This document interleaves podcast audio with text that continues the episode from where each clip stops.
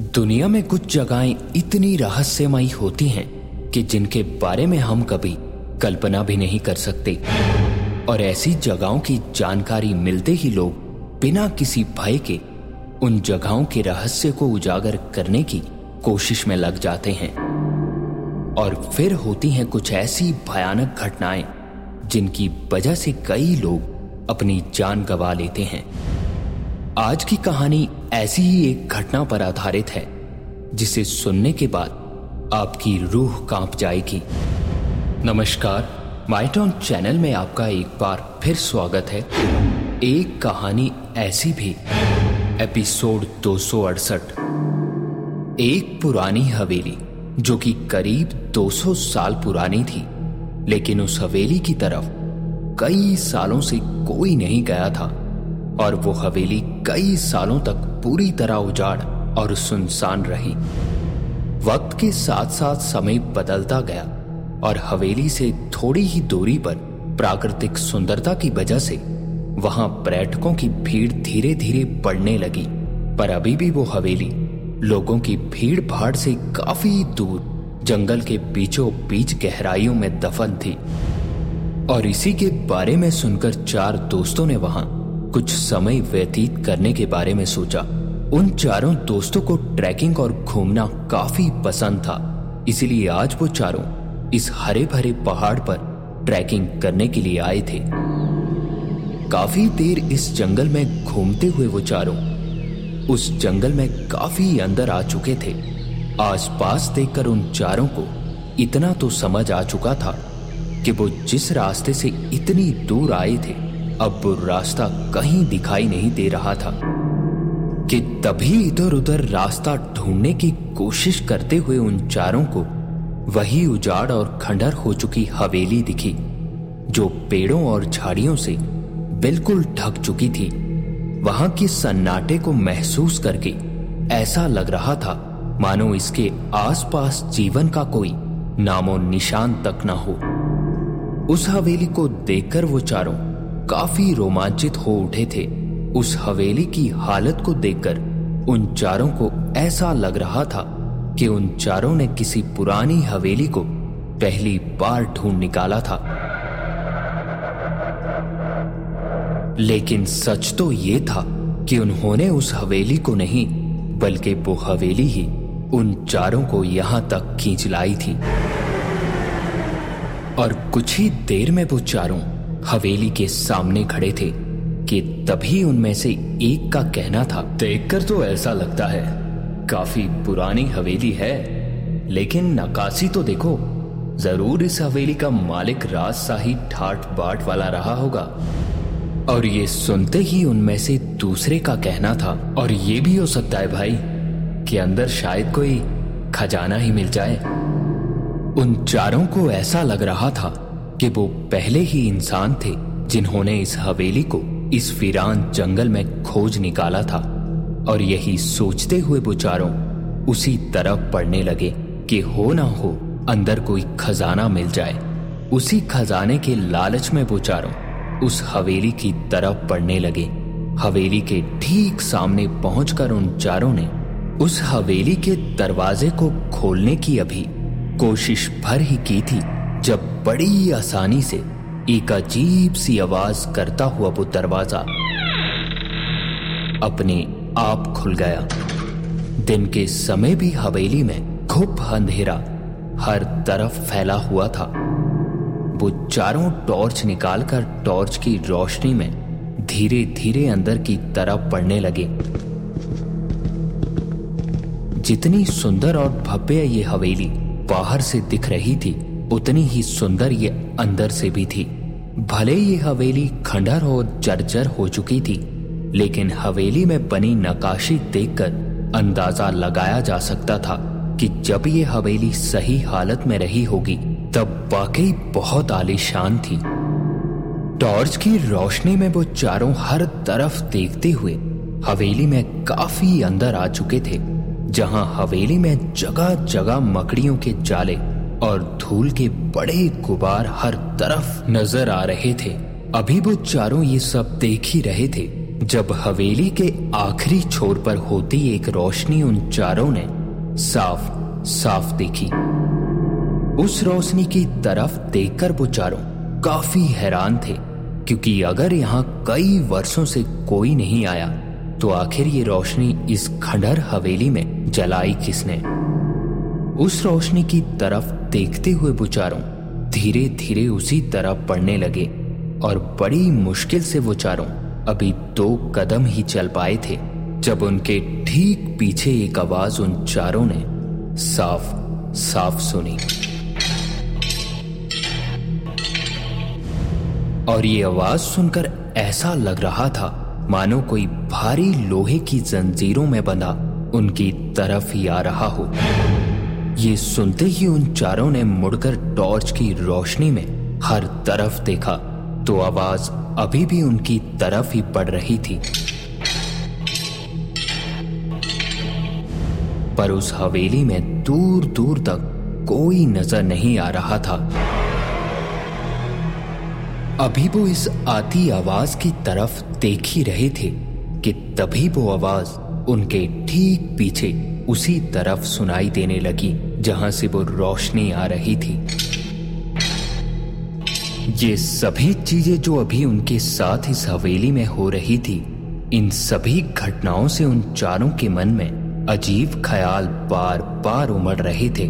पर खजाने के बारे में सोचकर वो हिम्मत जुटाए एक बार फिर उस रोशनी की तरफ़ बढ़ने लगे। धीरे धीरे चलते हुए वो चारों उसी रोशनी से थोड़ी दूर पहुँचे थे, जब उन चारों ने ज़मीन पर टॉर्च की रोशनी में देखा भर था तो फर्श पर देखते ही उन चारों की रूह तक काँप उठी।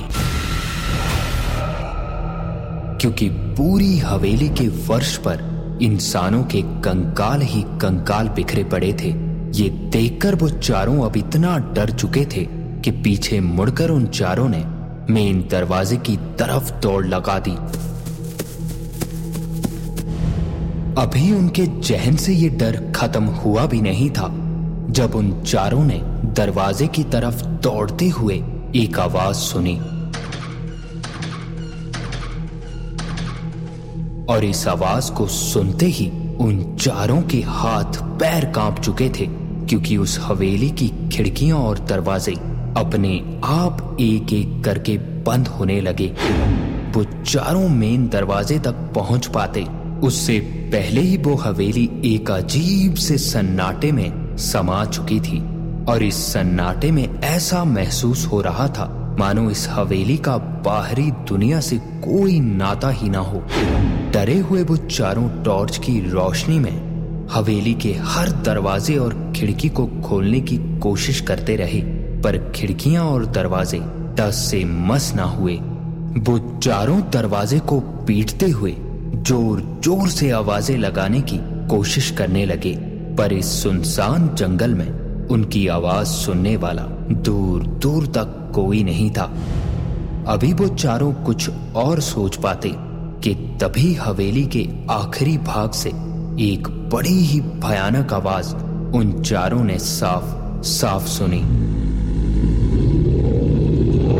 ये आवाज़ सुनने से ऐसा लग रहा था मानो कोई भूखा हैवान हर तरफ़ गंध सूंघता हुआ धीरे धीरे उन चारों की तरफ़ ही बढ़ रहा था। डरे हुए वो चारों खुद की जान बचाने के लिए टॉर्च की रोशनी में चारों तरफ़ देख रहे थे, जब दरवाजे से ठीक दाई और उन चारों को एक कमरे का दरवाज़ा खुला दिखा और कोई रास्ता ना देख उन चारों ने उस कमरे की तरफ़ दौड़ लगा दी और कमरे में पहुँचते ही दरवाजे को एक झटके में बंद कर लिया। दरवाजे से पीठ लगाए वो चारों अभी भी बाहर से आती उस भयानक आवाज़ को साफ़ सुन पा रहे थे। कि तभी वो आवाज़ उस हवेली से धीरे धीरे उसी कमरे की तरफ़ बढ़ने लगी। डर से आँखें बंद किए हुए वो चारों दरवाजे से पीठ लगाए अब भगवान को याद कर रहे थे। जब दरवाजे पर पहुँचते ही वो भयानक आवाज़ एकदम से बंद हो गई। इस घटना से वो चारों इतना डर चुके थे कि बाहर झाँक कर देखने की उन चारों में हिम्मत तक नहीं बची थी। अभी घटी इन सभी घटनाओं से उन्हें इतना तो समझ आ चुका था कि वो इस हवेली में आकर किसी बहुत बड़ी मुसीबत में फंस चुके थे। दरवाजे के साथ पीठ लगाए उन चारों को अब तकरीबन तीस मिनट से ज़्यादा समय हो चुका था और बाहर एक बार फिर हर तरफ़ सन्नाटा पसर चुका था। वो चारों उठकर उसी कमरे की खिड़कियों से बाहर जाने का सोचकर खिड़की की तरफ़ बढ़े ही थे तो सामने देखते ही एक बार फिर डर से उन चारों के हाथ पैर काँप चुके थे, क्योंकि सामने लगी एक चेयर पे एक और कंकाल पड़ा था। हिम्मत करते हुए वो चारों उसी तरह पड़ने लगे। तो सामने लगे एक टेबल पर काफ़ी पुराने कागज़ के पन्ने भी पड़े थे, जिस पर काफ़ी कुछ लिखा हुआ था। धूल को साफ़ करते हुए उन चारों ने जब उन पन्नों को पढ़ना शुरू किया तो उन पन्नों पर लिखा था, मेरा नाम ठाकुर उदय सिंह है और मैं इस रियासत का आखिरी वंशज ही बचा हूँ। मेरे सभी परिवार के लोगों को उस हैवान ने एक एक करके मौत के घाट उतार दिया। और अब मैं ही अकेला बचा हूँ। ये बात उस दौर की है, जब मेरे दादा ठाकुर वीर प्रताप सिंह यहाँ की रियासत के राजा हुआ करते थे। राजा वीर प्रताप सिंह चोरों और डाकुओं से इतनी नफरत करते थे कि उनकी रियासत में चोरी की सजा सिर्फ़ मौत थी। और इसके चलते एक बार सिपाही लगभग सत्रह साल के लड़के को चोरी के इल्ज़ाम में राजा के पास ले आए और बिना उस लड़के की सफ़ाई सुने ही राजा वीर प्रताप सिंह ने उस लड़के की गर्दन धड़ से अलग करवा दी। पर वो कहते हैं ना, बिना सोचे समझे किए हुए काम आपकी पूरी ज़िंदगी ही नहीं, बल्कि आपकी आने वाली पीढ़ियों की ज़िंदगी को भी तबाह कर देते हैं। क्योंकि जिस लड़के को दोषी मानकर राजा ने इतनी बड़ी सजा दे दी थी, वो तो अंधे माँ बाप की एक लौती संतान थी, जो बचपन से ही मेहनत मजदूरी करके अपने माँ बाप को पाल रहा था और राजा ने एक झटके में उन दोनों का सहारा उनसे छीन लिया था और ये बात पता चलते ही उन दोनों ने अपने प्राण त्याग दिए। पर मरते मरते उन दोनों के आखिरी बोल थे हे परम परमेश्वर, जिस नीच ने हमारी संतान को हमसे छीना है, वो हैवान बनकर अपनी ही आने वाली पीढ़ियों को खाता रहे, और जो कोई भी उसके प्रवेश स्थान में एक बार चला जाए, वो कभी लौटकर वापस ना आए। और तब से आज तक पीर प्रताप सिंह इस हवेली में हैवान बनकर घूम रहा है।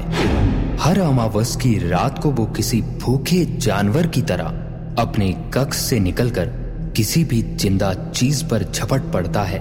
मैं ठाकुर उदय सिंह, उस हैवान से पिछले कई सालों से किसी तरह बचने की कोशिश कर रहा हूँ, पर अब ना ही मुझमें कोई हिम्मत बची है और ना ही बल।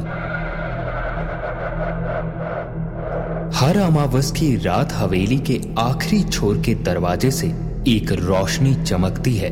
अगर उसी रात उस दरवाजे को खोल दिया जाए तो इस हवेली पर लगे श्राप से मुक्ति पाई जा सकती है, पर यह असंभव है, क्योंकि उस दरवाजे को जिस चाबी से खोला जा सकता था, वो चाबी उस हैवान के गले में लटके लॉकेट में थी। कई सालों की कोशिश के बाद मैंने उस चाबी को हासिल तो कर लिया, पर जल्दबाजी में वो चाबी हवेली के निचले वाले तहखाने में गिर गई, जिस तहखाने में वो हैवान हर वक्त रहता है। उन पन्नों में ये सारी बातें पढ़ रहे वो चारों इतने हैरान थे कि उन्हें ये सब सपने की तरह महसूस हो रहा था। ये सारी बातें जानकर वो इतना तो समझ चुके थे कि वो खजाने के लालच में सीधे ही मौत के मुँह में आ चुके थे। तय खाने में जाने के अलावा अब उन चारों के पास और कोई रास्ता नहीं था। धीरे धीरे वो चारों दरवाज़ा खोलकर बाहर हर तरफ़ देखते हुए तय खाने की सीढ़ियों की तरफ़ बढ़ने लगे। जैसे जैसे वो चारों तय खाने की तरफ़ नीचे जा रहे थे, उस हैवान की हैवानियत उन चारों को साफ़ नज़र आ रही थी। क्योंकि तय खाने का पूरा फर्श इंसानों की हड्डियों से भरा पड़ा था। तहखाने में पहुंचकर उन लोगों ने टॉर्च की रोशनी में चारों तरफ़ देखा तो दूर दूर तक हड्डियों के ढेर के अलावा और कोई नज़र नहीं आ रहा था। ये देखते ही वो चारों मिलकर चाबी ढूँढने की कोशिश करने लगे। काफ़ी कोशिशों के बाद आखिरकार उन्हें वो चाबी मिली और चाबी उठाकर वो चारों अभी पीछे मुड़ पाते। उससे पहले ही तहखाने के आखिरी छोर से एक आवाज़ उन चारों ने साफ़ सुनी। और ये सुनते ही उन चारों ने पागलों की तरह ऊपर की तरफ़ दौड़ लगा दी। जैसे जैसे वो चारों ऊपर की तरफ़ भाग रहे थे, पीछे से आती वो आवाज़। तेज होती जा रही थी। हवेली के ऊपरी भाग में पहुंचकर टॉर्च की रोशनी में उन चारों ने पलटकर देखा भर ही था। तो पीछे देखते ही उन चारों की एक बार फिर रूह काँप उठी। क्योंकि उनके ठीक पीछे खून से सना वही हैवान खड़ा था। अभी वो चारों कुछ और सोच पाते। उससे पहले ही वो हैवान उन पर किसी भूखे जानवर की तरह उनकी तरफ़ झपटा। और उन चारों के देखते ही देखते उनमें से एक को किसी कागज़ के पन्ने की तरह दो भागों में चीर दिया। और ये देखकर बचे हुए तीन दोस्त अब इतना डर चुके थे कि बिना पीछे मुड़े उन तीनों ने उस दरवाजे की तरफ़ दौड़ लगा दी। जहाँ से आती रोशनी उन्हें साफ़ दिखाई दे रही थी, सबसे आगे दौड़ रहे लड़के ने दरवाजे के पास जाकर चाबी से दरवाज़ा खोलकर पीछे देखा भर था। तो उसके ठीक पीछे उसके तीनों दोस्तों की कटी फटी लाशें पड़ी थी और वो हैवान अंधेरे में आग सी आँखें लिए उसी की तरफ़ देख रहा था। डरे हुए उस लड़के ने एक झटके से वो दरवाज़ा खोला और दरवाज़ा खुलते के साथ ही ऐसी रोशनी हुई कि मानो कुछ पलों के लिए वो अंधा हो गया हो। और उसके बाद जब उसने आँखें खोली तो दूर दूर तक वहाँ घने जंगलों के सिवा कुछ नहीं था। आज इस घटना को घटे कई साल बीत चुके हैं, पर आज भी वहाँ की प्राकृतिक सुंदरता को देखने लोग दूर दूर से आते रहते हैं। कहते हैं अगर आज भी कोई इन घने जंगलों की तरफ़ चला जाए तो वो कभी वापिस नहीं आता।